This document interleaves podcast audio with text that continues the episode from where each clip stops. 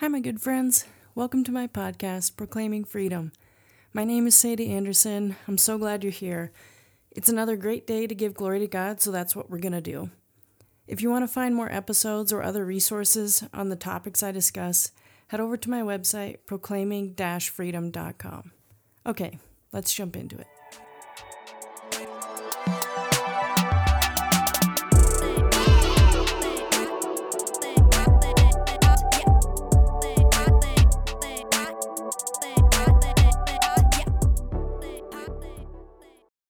Okay, back again this week.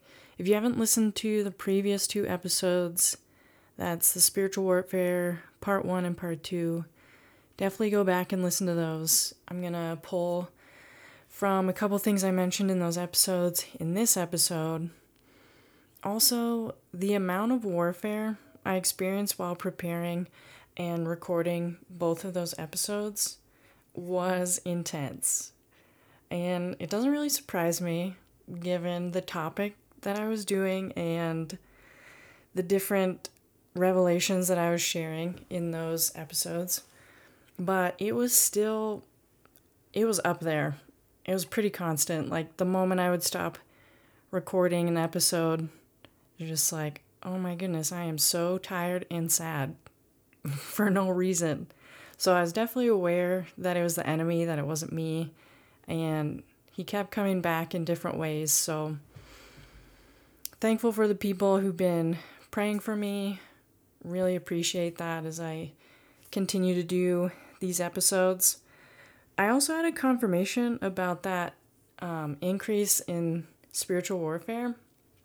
I was watching a video by Nate Johnston, and I'll put the link in the description if you want to go watch that video. But he was just talking about a word and a dream that the Lord had given him. And as he was sharing that, he was saying that he has experienced this same increase in spiritual warfare. And this was the same week when he was giving this video that I was doing um, my recordings for those episodes. And he was saying that the Lord kind of revealed it to him that these were higher up principalities in the demonic that were coming against believers, um, believers everywhere. And so that's pretty significant to be able to hear somebody else confirm the same thing that I was experiencing, that this isn't just a one-time, one-place kind of event. This was a coordinated demonic attack to bring a greater level of intensity uh, and oppression against people. So that was pretty cool to hear that confirmation. For this episode, I'm going to talk about some questions or unfounded claims that I think are pretty common. And I came across these in the study materials that I've been going through Uh, studying for my pastoral credentials.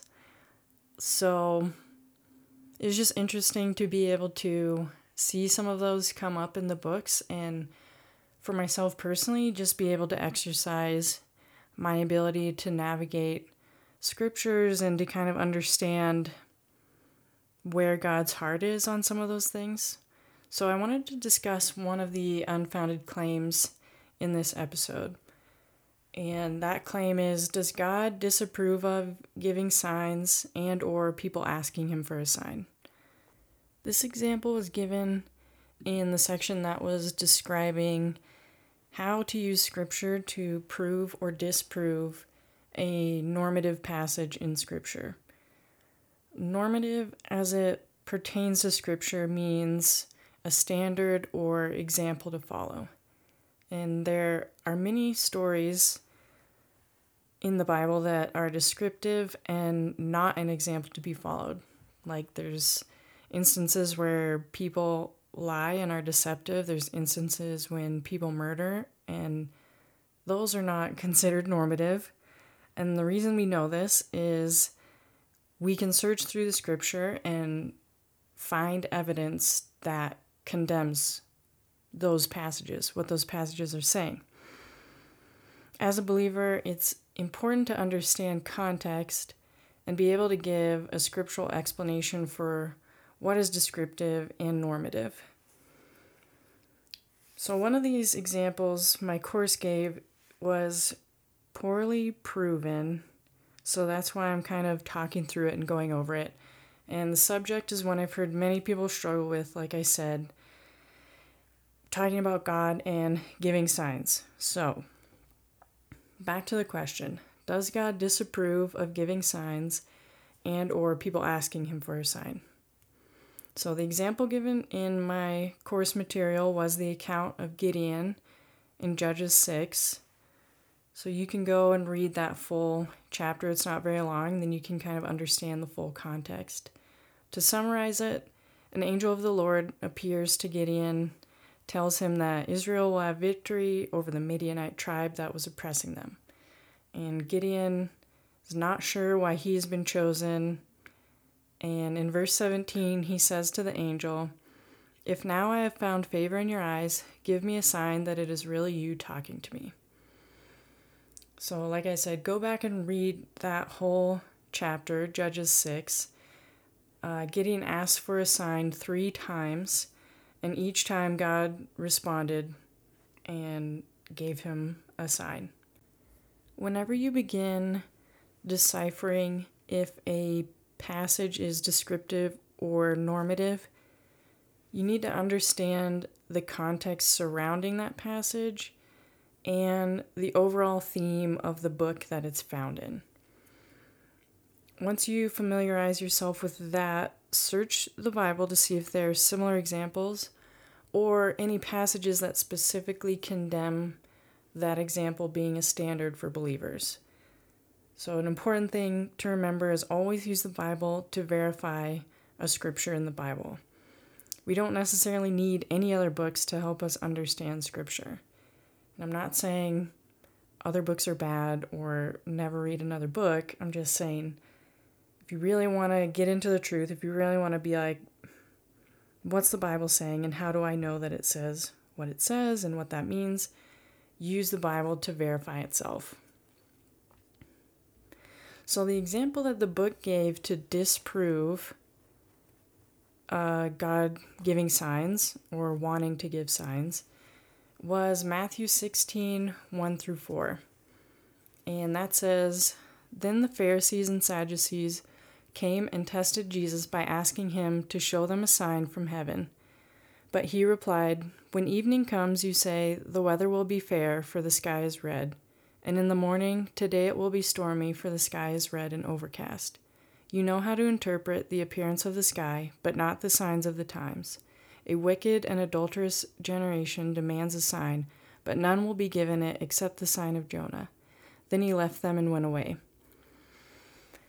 So they're using this passage to say, see, look, Jesus said, don't demand a sign, it won't be given to you.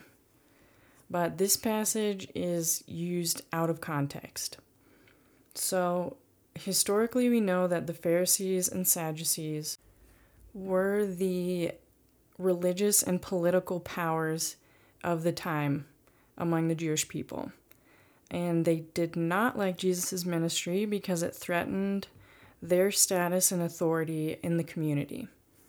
Now, both Pharisees and Sadducees had different motivations and different things that they valued, so you can look up more information about that and get a clearer picture. But I just wanted to give a little bit of that background because it's important in understanding this uh, passage. So it clearly states that the Pharisees and Sadducees came to test Jesus. Their motive was negative, and this is shown in the Greek word used, perizontes, which I'll put a link in the description so you can look it up, which means to tempt, test, make proof of.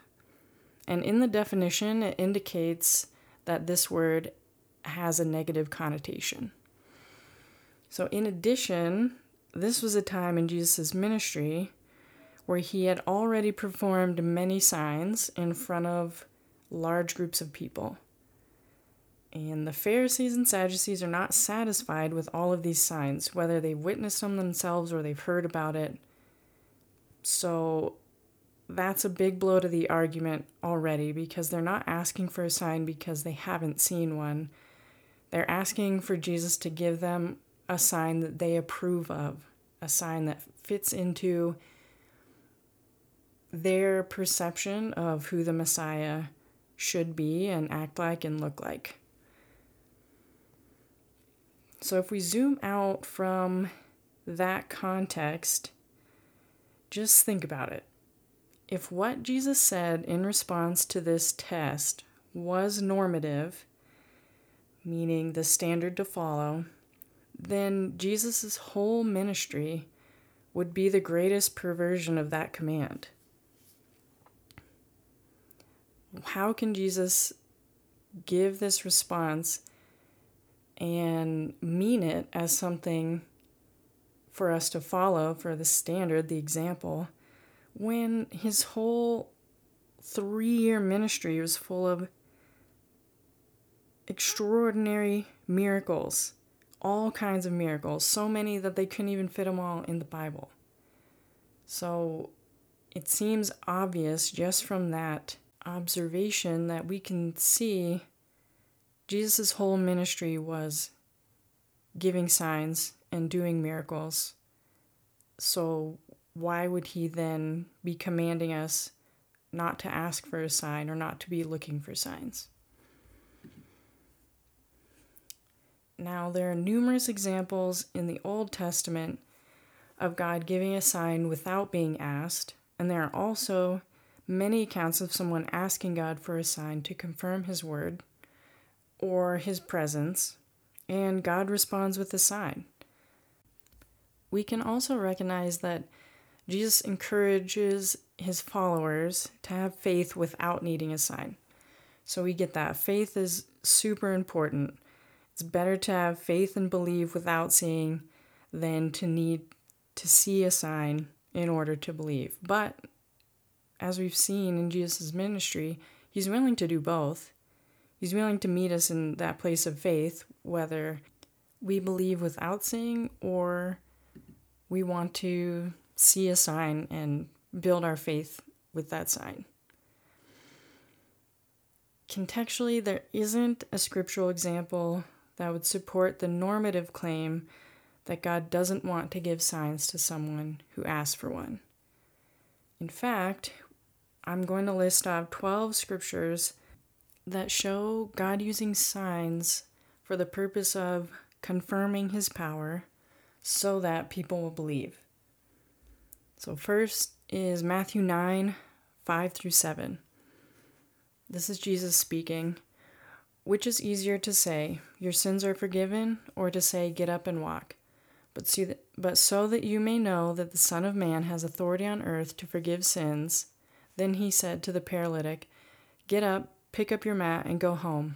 And the man got up and went home. So Jesus is saying, look at this sign that I'm showing you to back up my authority to forgive sins and to do these works.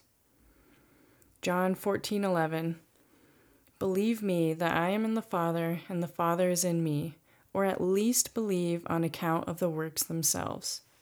So there again, Jesus is coming to you and saying, have faith. Have faith that I am who I say I am, that I'm the Son of God. But if you can't work up your faith enough for that, at least believe it on all these miracles that I've done. So Jesus is giving you an option to invest your faith in him wherever you may be at. Now I'm going to list off the rest of these scriptures, and I'll have them listed in the description as well. So go through and look all of those up for yourself and see that, that the works that Jesus does, the signs that God gives, are for the purpose of us believing. So Matthew eleven, twenty through twenty-four, Mark sixteen, twenty, John five, thirty-six, John ten, twenty-five, John ten, thirty-seven through thirty-eight, John twenty, thirty through thirty-one, Acts two, twenty-two, Acts fourteen, three, and Hebrews two, three through four. It's evident that miracles and signs are a part of God's nature, and that He uses them to confirm His word to us, to confirm who He is. One more point on this part of the episode. Even if someone was asking for a sign with the wrong motivations, the fact that they are asking shows some level of submission and recognition of God and His omnipotence. And I believe God can use an instance of someone asking for from a wrong motivation to engage with that person and give them an understanding of who He is in relationship. God deals with each person according to their heart condition, which only He can know. And Jesus performed miracles even with when those asking came with a feeble faith, like only if you're willing. Jesus can work with that. He's going to build your faith, and those signs are a part of that process.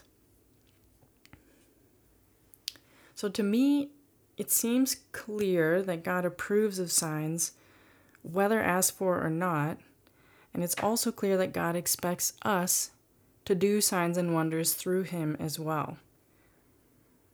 Jesus commands His followers to do the signs. Look up Matthew twenty-eight, verses eighteen through twenty.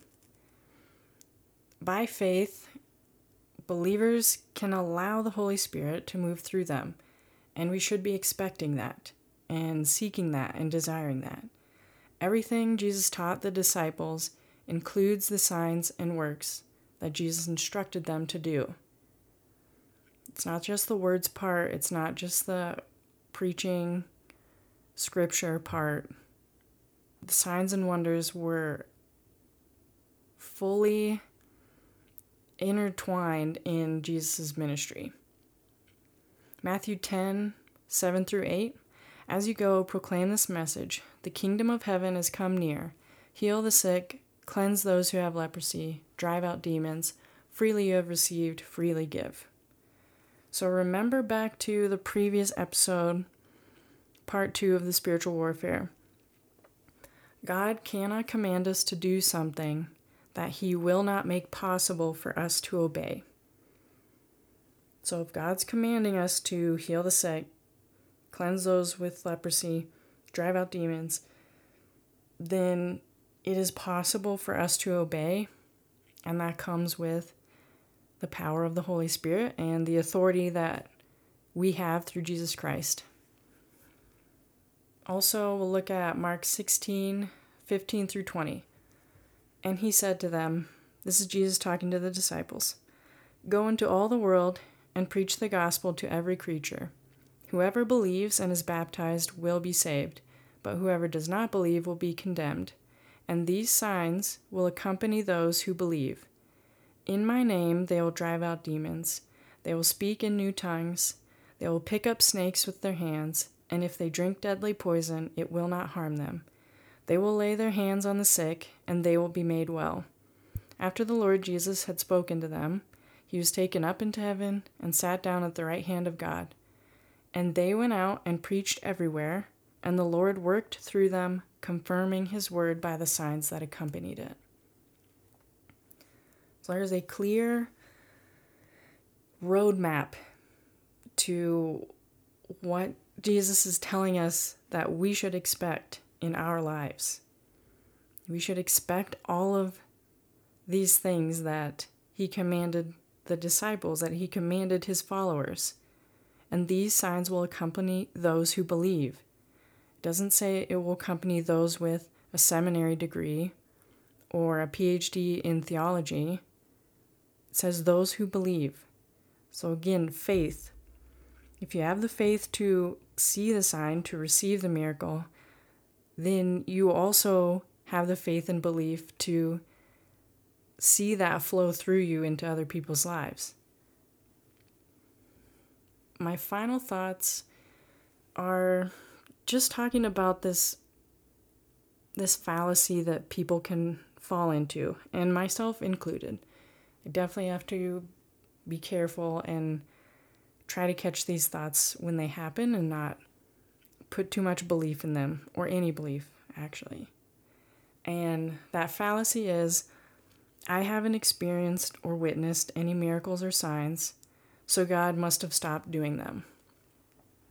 Now, this is a dangerous perspective to have, because it's using your experience as the standard from which to measure God. So you're saying, well, if it hasn't happened in my life, then it can't happen.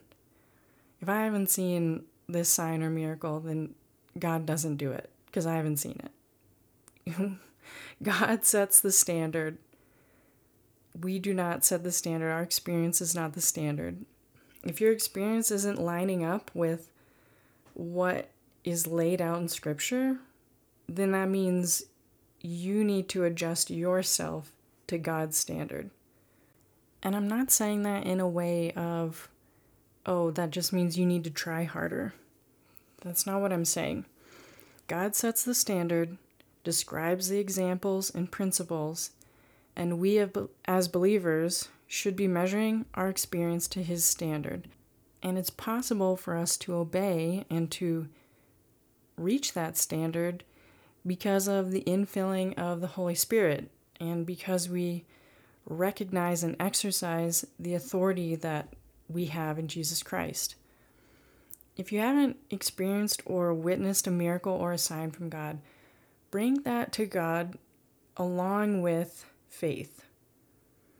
Coming to God and saying, hey, I know you're a miracle worker.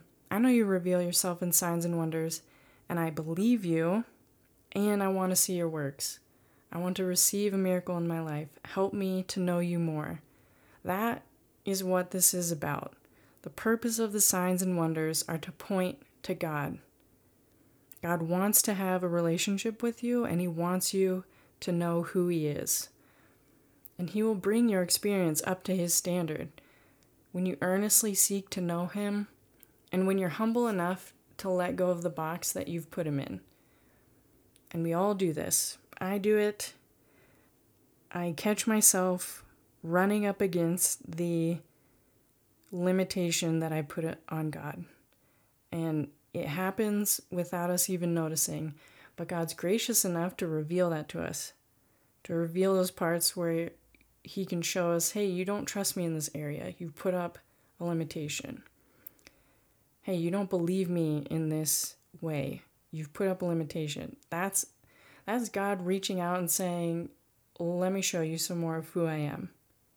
And that's literally what the rest of our lives should look like, is coming up to those limitations and those those lines that we've drawn, sometimes without knowing and sometimes out of fear, and to choose to step over that boundary in faith in order to pursue more of God.